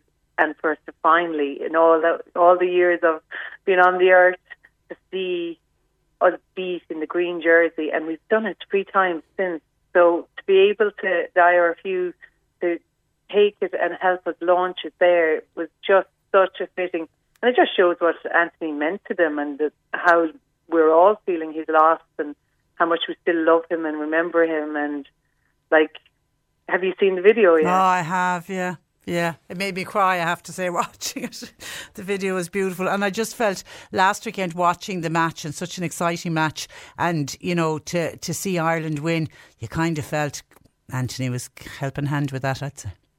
You definitely did, but yeah. I have to also um, com- com- congratulate the team because you know I feel that they really helped us launch the song by giving us such a memorable day. Yeah, yeah, and um, they're amazing. Like they they all have their own spirit, and definitely, I as CJ Stander says, you could definitely feel his spirit there, and he, you know he would have really enjoyed sitting in the stands with us, and um, he, like Anthony one of my favourite quotes by Anthony is he wants to be remembered as a player who never gave up.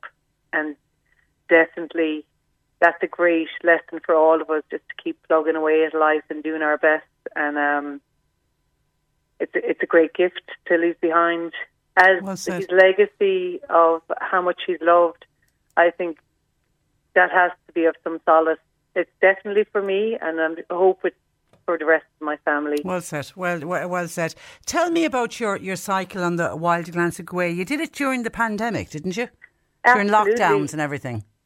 Well, not during lockdown because I couldn't go out of county. Um, but it was born out of the lockdown because okay. when would you ever get the time to do it? So I came up with the idea in October and I got to cycle Clare and then they locked us down. So I didn't get to go again till May. So I cycled Clare again because I couldn't leave the county. so, and then I, as soon as we, we could get going, because I was cycling at weekends and working during the week, um, as soon as we got going, off we went to Kinsale and we travelled. So cycled all these amazing beaches and parts of the country. And I've always, always loved Ireland and travelled within Ireland. I love it. But there's so many amazing gems. It was one of the most inspired, rewarding, amazing journeys of my life. And there was a few hard hills, especially down your neck of the woods, Patricia. There's a lot of hills in Cork. There is, there is along the Wild Atlantic Way, and a lot of oh. a lot of bumps on the road as well. Because I know uh, shortly after Anthony died, you did the you cycled the Camino, didn't you? I did, I did. I cycled the Camino. Literally, we had the Legends game in Dublin for um, Anthony, and where the Irish Legends played um, England, and it was a wonderful occasion. And then I hopped on a plane and I cycled uh, two weeks of the Camino. Literally flew into Biarritz and cycled all the way down the north route of Spain and finished up on um, Easter Thursday in um, Santiago, and it was absolutely that was very raw. There was a lot of um, a lot of emotion running through me, and a lot of tears as I was cycling along, and it was a very healing journey. It was a lovely place to have a bit of headspace with my grief whilst moving through a beautiful. Like I, I tell anyone, you know, do the Camino, do the Wild Atlantic Way in whatever form, whether you're cycling, walking, driving a car. It's absolutely, you know, we're so blessed to have such beautiful journeys. There's a great pe- there's a great peace about it, isn't there? And as you say, it's it's healing. It's very healing. It was very healing, and it's very easy because it's set up. You know, there's there's albergs where you can stay easily, or nice hotels or guest houses along the way. There's pilgrim meals that are gorgeous. I thought I'd lose all this weight, Patricia. I came back after cycling 960 kilometres. I came back a, a bigger girl than I left. and there was some lovely food and I suppose all the muscles as well. But uh, that I developed cycling along the way. But yeah, no, it, it was just it was a very healing journey. And um, again, I raised money in Anthony's name at that time, and um, I was very fortunate to be able to do it. And then you did the similar then with the Wild Atlantic Way. Oh, yeah. On doing the original Camino, we only had two weeks, so I didn't have time to stop and swim and climb mountains. Whereas having learned that I would have liked to have been able to do that on the first journey, I actually took that into this journey where you know I swam in a lot of the beaches. I climbed Brandon, did a few other climbs, and I actually stopped and savoured.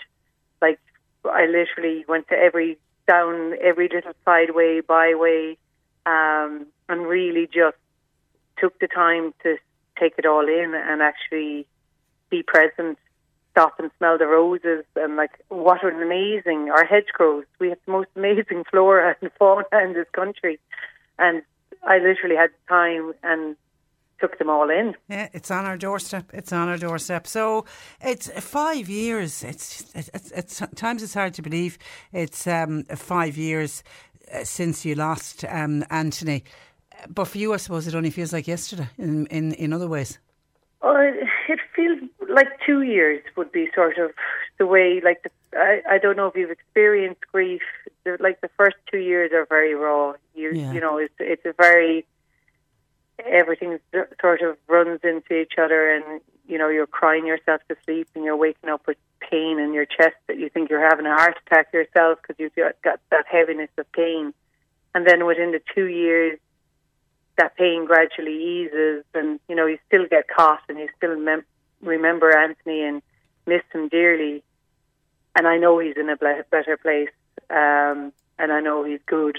I have that known, but you still miss the physical. Yeah. And then I, you know, there was one year of enjoying life, and then we've had the pandemic. But, yeah, it's woken us, it's woken us all up and brought us all back to reality and put us all on a level playing pitch uh, for sure. Well, he he is, I know, and is smiling down at you, uh, Orla, and extremely proud of his little sister because you certainly are keeping his memory alive.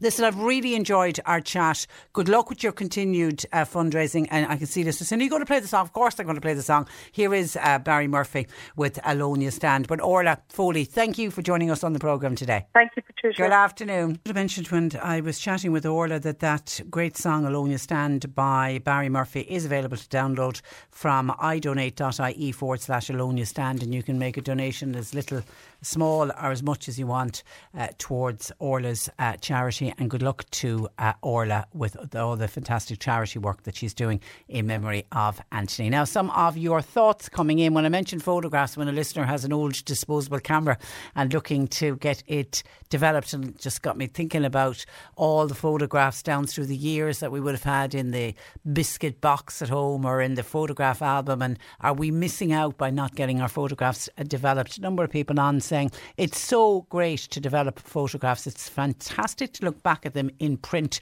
and it's much better than looking at them while flicking through them on a phone. You never get to really see them right, do you, on a phone? Uh, Breda said O'Leary's camera shop in Oliver Plunkett Street developed those disposable cameras.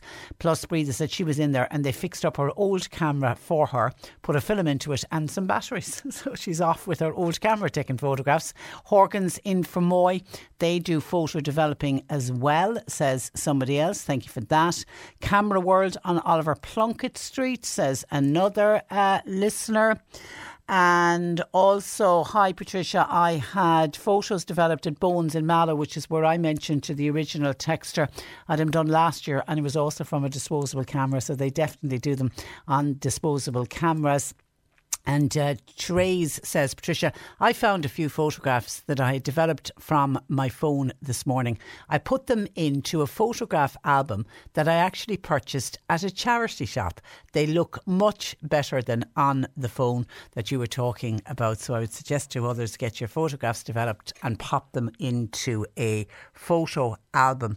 And I'm just even wondering, can you still buy those photo albums? It's interesting that you purchased one inside in a uh, charity shop, certainly inside in photo photography shops, you probably would get the old photograph albums. But I'm wondering because so many few people are printing off photographs are they hard to come by as well? The old photograph albums.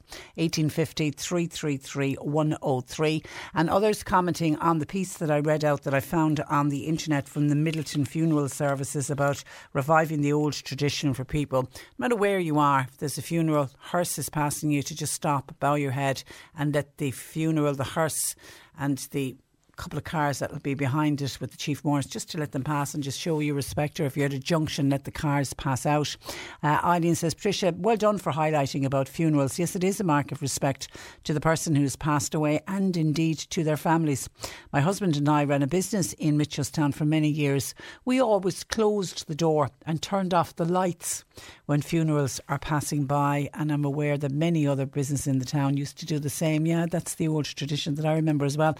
And I don't know, though, uh, Eileen, if it's still there or not, or are businesses too busy, there are not enough staff to do it. I don't know.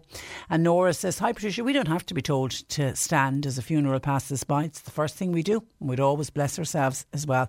But of course, there are some people who just seem to be in an awful hurry at the moment. They're in a hurry going nowhere and they, they don't have time to stop and stand for anyone, which is a real shame. And Tom in Bantry says, When I lived in America, if you came on a funeral and you were in a car, you had to pull in and let the funeral pass. If you didn't, you could be fined in certain states and you were fined for obstructing the funeral. Who knew? That's what's happening in the States. Thanks, Tom. And Leanne in Togher says, I always stop, always bless myself when I see a hearse, even if I'm driving. I think it's the respectful thing to do. It is indeed. And according to a number of political correspondents, free antigen tests are to be made available to TDs and senators and their staff from next week. Now, see, there's a row in the Dáil about it at the moment, but if that's true, you really can't make it up because we had the Minister yesterday for Health saying that he couldn't afford to give free antigen tests to everyone because they're too expensive. And now suddenly they're going to give them for to TDs and senators and their staff. That's where I leave you. Talk to you tomorrow at 10. Cork Today on C103. With Sean Cusack Insurance's Kinsale, now part of McCarthy Insurance Group. Want great advice? You know who to talk to. CMIG.ie. Want flexibility? Take yoga. Want flexibility with your health insurance? Check out United Healthcare Insurance Plans. Underwritten by Golden Rule Insurance Company, they offer flexible, budget friendly medical, dental, and vision coverage that may be right for you. More at uh1.com. Hi, I'm Daniel, founder of Pretty Litter. Cats and cat owners deserve better than any old fashioned litter. That's why I teamed up with scientists and veterinarians to create Pretty Litter. Its innovative crystal formula has superior odor control and weighs up to 80% less than clay litter. Pretty Litter even monitors health by changing colors to help detect early signs of potential illness. It's the world's smartest kitty litter. Go to prettylitter.com and use code ACAST for 20% off your first order and a free cat toy. Terms and conditions apply. See site for details.